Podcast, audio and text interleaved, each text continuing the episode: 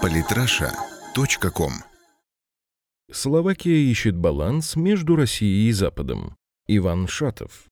Любое упоминание России сегодня в Словакии вызывает оживленную дискуссию. Для сторонников Евросоюза в этой стране президент России – это диктатор и живое воплощение имперских амбиций России. Для противников же это сильный политик, который искусно защищает национальные интересы страны. Если условные пробрюссельские русофобы изображают Москву восточной угрозой, то такие же условные русофилы, напротив, считают Россию последней надеждой западной цивилизации от разрушительной политики Брюсселя. Однако между двумя этими полюсами существует гораздо большая группа тех, кто занимает скорее нейтральную позицию, испытывая разочарование от политики властей Евросоюза, но и не рассматривая Россию как инструмент противостояния ему. Поэтому вполне естественно, что визит словацкого премьер-министра Роберта Фицо в Россию 25 августа вызвал целую кучу спекуляций и слухов, а заодно он до неузнаваемости изменил его риторику. По результатам встречи с Владимиром Путиным премьер-министр Словакии заявил о надежности российской стороны в качестве поставщика энергоресурсов, тем самым ответив на все заявления критиков о том, что реализация проекта «Северный поток-2» в перспективе угрожает словацким экономическим интересам.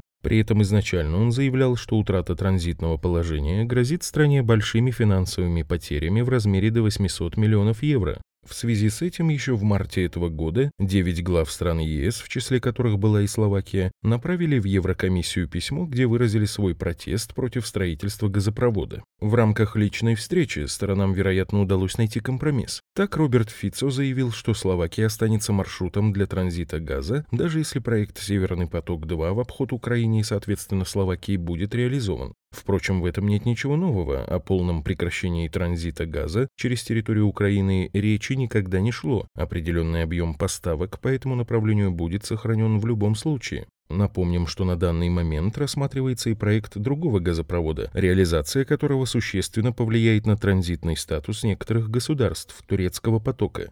Он свяжет Россию и Турцию до самой границы с Грецией, откуда возможно дальнейшее распространение российского газа по Южной Европе, где «Газпром» сможет потеснить позиции Алжира и сланцевого газа США. Предметом обсуждения глав России и Словакии стало также сокращение торгового оборота между странами, ставшее следствием введения обоюдных экономических санкций. Роберт Фицо в очередной раз назвал их вредными для обеих стран и предложил ряд мер для улучшения ситуации. По его мнению, взаимным экономическим отношениям могло бы дать новый импульс досрочное заседание Российско-Словацкой межправительственной комиссии, запланированной на январь 2017 года. Вероятно, прошедшая встреча благотворно повлияла на премьер-министра Словакии. Уже в понедельник, выступая перед участниками торжественной церемонии почтения памяти павших в антигитлеровском словацком национальном восстании в городе Банска-Бистрица, Роберт Фицо призвал к развитию сотрудничества между Евросоюзом и Россией. Премьер-министр Словакии выступил резко против попыток изоляции России на международной арене.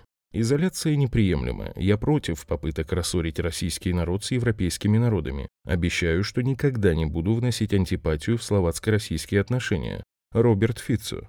Словакия, как страна-член ЕС и НАТО, таким образом через своего премьера, выражает отказ от конфронтации с Россией, даже несмотря на то, что словацкая внешняя политика в последние годы испытывает сильное влияние со стороны Вашингтона. Часть словацкой общественности, прежде всего не парламентской, взывает к славянской солидарности и призывает не жертвовать национальными интересами ради авантюр Североатлантического альянса и Вашингтона. Причем данные призывы находят поддержку в обществе, которое оказалось достаточно устойчивым к антироссийской пропаганде. Большая часть населения Словакии не относит себя ни к прозападной, ни к пророссийской ориентации, более склоняясь к тому, что их страна не должна занимать ни одну из сторон, отстаивая свою собственную позицию. Причем это должно касаться как политических и экономических интересов, так и вопросов безопасности. При этом важно отметить, что и прагматическая точка зрения Словакии на сотрудничество с Россией нам на руку. Москва давно пытается выстроить систему взаимоотношений, при которой партнеры будут пытаться слушать друг друга во взаимодействии ориентируясь на собственные интересы.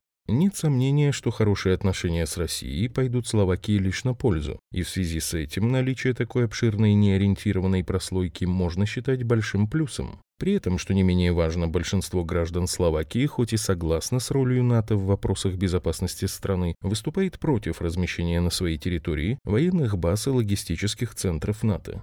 Выработка сбалансированной позиции по вопросам международных отношений была бы прекрасным решением не только для Словакии, но и для многих стран Евросоюза, недовольных политикой Брюсселя. По сути, это и есть та многополярная система международных отношений, которой призывает Россия. Напряжение между странами в экономической сфере и в области военной безопасности вредно для всех сторон. Недаром немецкий вице-канцлер Зигмар Габриэль недавно заявил, мы должны задаться вопросом, действительно ли мир станет лучше, если обе стороны будут проводить военные маневры на границах, вооружаться и угрожать друг другу. Однако достижение подобного баланса вряд ли возможно без хотя бы молчаливого согласия более крупных геополитических игроков, до которого, пожалуй, еще далеко. И окажутся ли терпимыми к такой позиции Словакии в Брюсселе и Вашингтоне, покажет время.